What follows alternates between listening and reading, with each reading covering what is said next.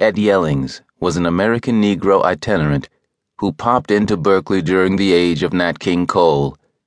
People looked around one day, and there he was. When Osiris entered Egypt, cannibalism was in vogue.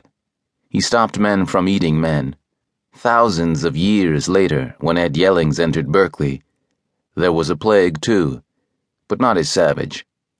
After centuries of learning how to be subtle, the scheming beast that is man had acquired the ability to cover up.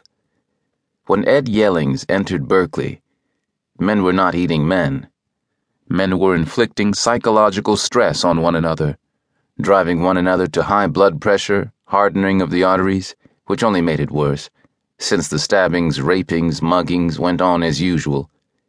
Ed Yellings, being a worker, decided he would find some way to end Louisiana Red which is what all of this activity was called.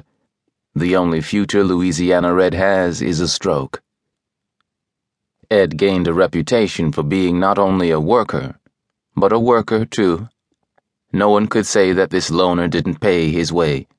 He worked at odd jobs, selling tacos on University Avenue across the street from the former Santa Fe passenger station, now a steak joint during the Christmas season peddling Christmas trees in a lot on San Pablo across the street from the Lucky Dog pet shop and the VIP massage parlor.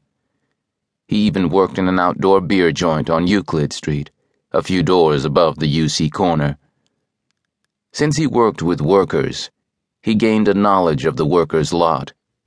He knew that their lives were bitter.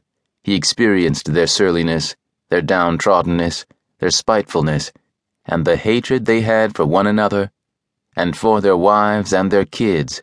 He saw them repeatedly go against their own best interests as they were swayed and bedazzled by modern subliminal techniques manipulated by politicians and corporate tycoons who posed as their friends while sapping their energy, whose political campaigns amounted to get the nigger.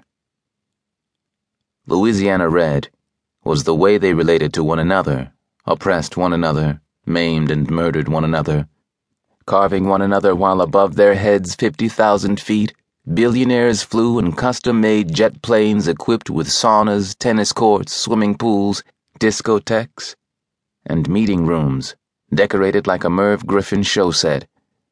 Like J.P. Morgan, who once made Millard Fillmore cool his heels, these men stood up powerful senators of the United States made them wait and fidget in the lobby of the Mayflower Hotel.